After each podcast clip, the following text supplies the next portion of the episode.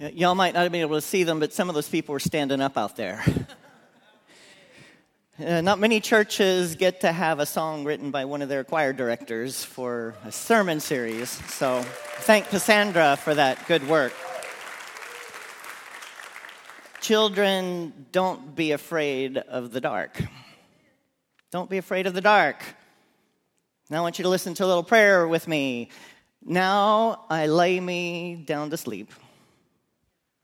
I pray the Lord my soul to keep if I should die before I wake, I pray the Lord my soul to take.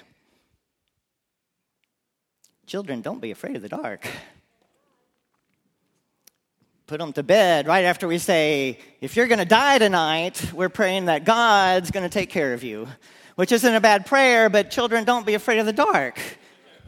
You know, if I should die before I wake interesting, interesting way that we treat darkness in our world. And the fear that comes with it, that seeps in, that we're not even aware is there. Hmm. Pray the Lord my soul to keep. Amen to that. All right, so uh, the kids made it through, though. They were up here today going, stomp. I couldn't keep up with their claps that they were doing, and I couldn't even get my stomp on the right beat either.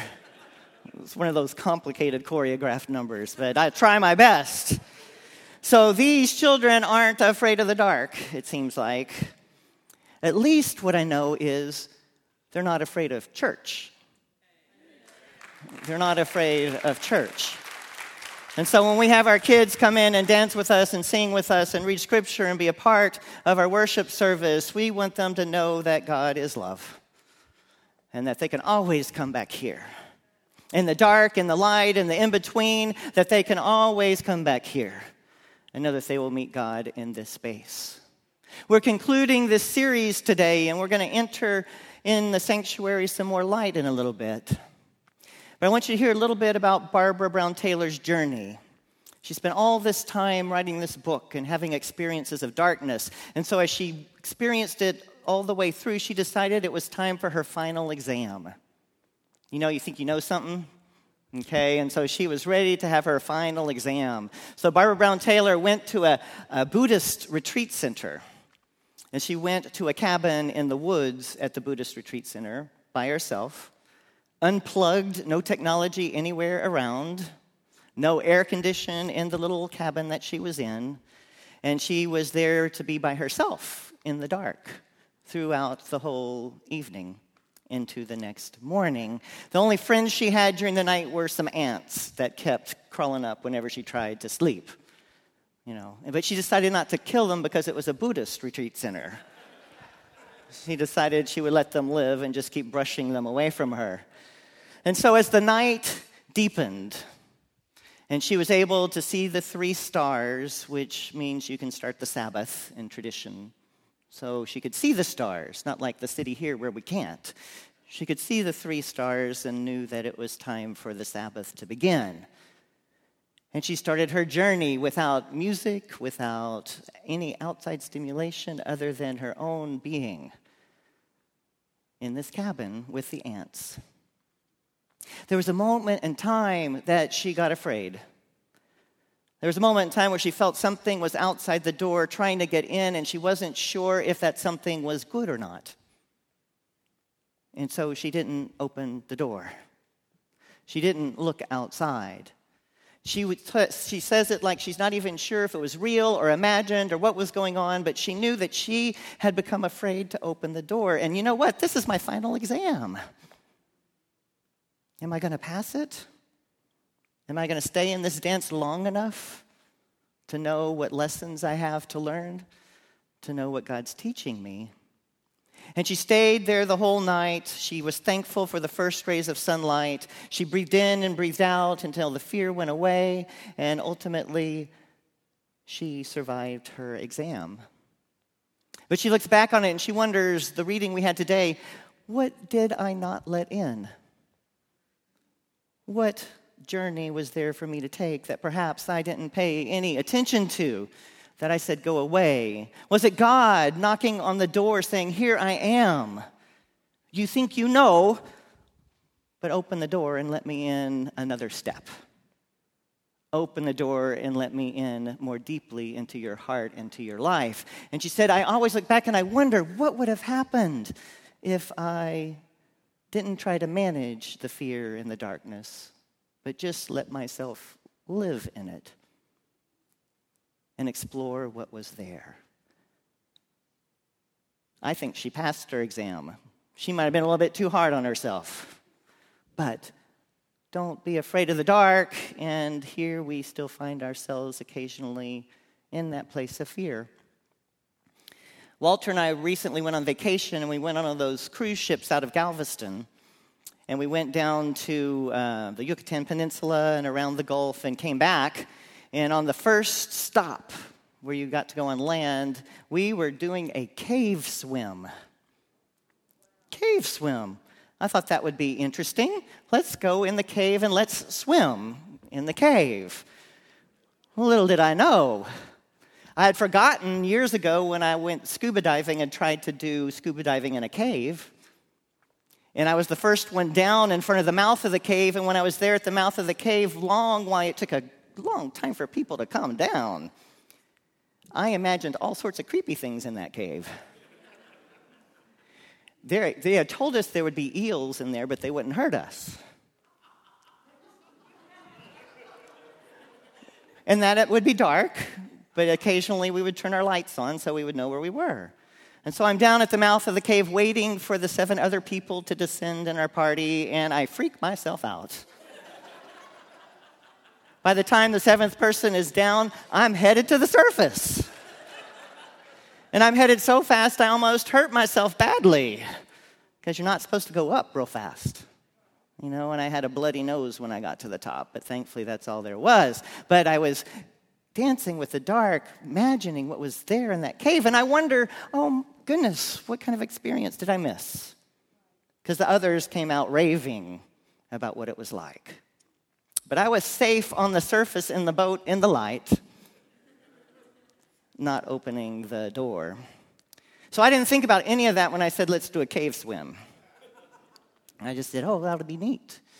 And so we did this cave swim. We got in the water, and you know, some people are plungers and some people are waders. And the water was a little bit bracing. So Walter's a plunger and I'm a wader. And he just says, Jump in, jump in. And I said, I'm going to take my time. Thank you very much. By the time I got in the water and got accustomed to it, and our group started moving around into the cave, and they had, we had to follow the paths of the cave, and they had constructed the tour in such a way that if you, you looped around and you ended up back where you began, you ended up at the beginning place of the journey and the cave would get lower and higher, and you had to watch out because there were stalagmites coming up in the water you didn't want to hurt yourself on, and there were stalactites coming down that you didn't want to hit your head on. Sometimes that would get tighter. And so I was feeling good. We made one swim and we got out and we were going to another one and we got into the water and they pulled us through it. And this wasn't a big loop where you ended up back at the front. This is one where you got to a dead end. You got to a dead end, and he said he still wanted you to keep going. And we said, what? How do we keep going at a dead end? Because the ceiling went down like this, and there was water up. What do you do at a dead end? He said, Oh, you hold your breath.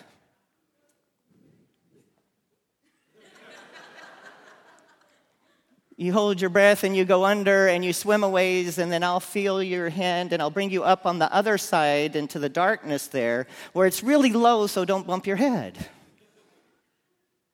Several of people in the group said, I'm not doing that.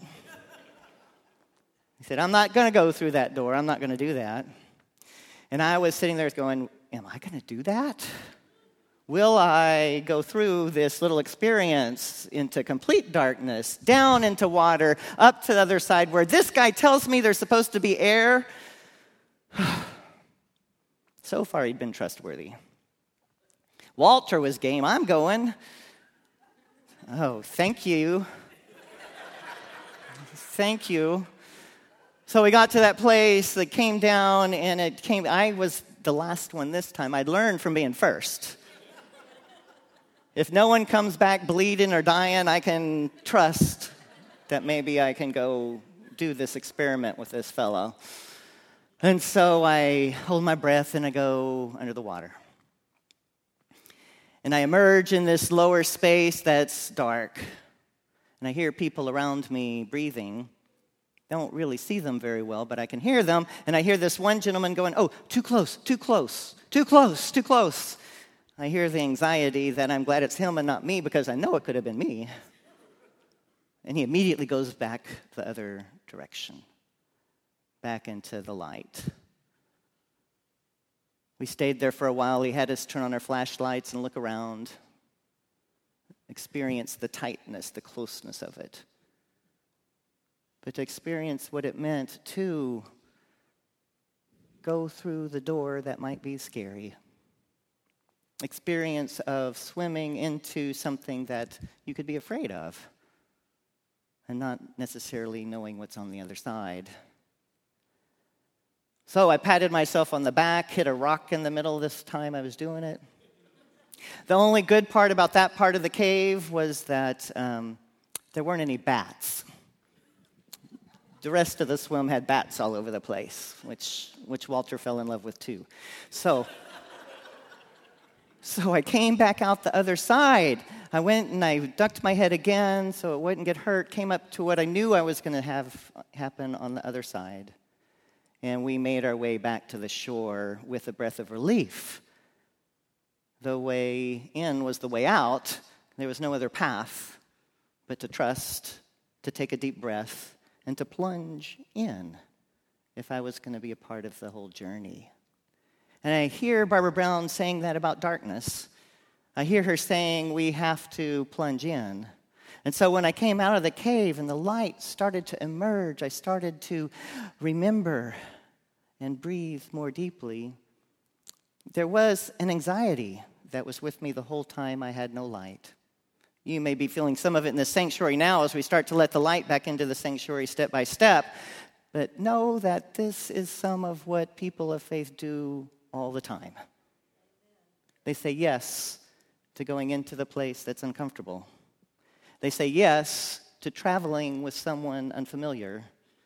They say yes to listening to God knocking at the door, saying, just open it, just open it, just open it. I am here. I have more love for you than you've yet to imagine. Come on, take a dive and plunge in. I might have graduated from my exam that I didn't even know to prepare for in that little dive. I didn't get to travel much as a kid, so I enjoy it now. Uh, our travels were to places like Longhorn Cave and Aquarena Springs, which are fine places, you know. And one of my early experiences of darkness was going down in, in Longhorn Cave and having them turn off all the lights, entering the stone and having it be dark.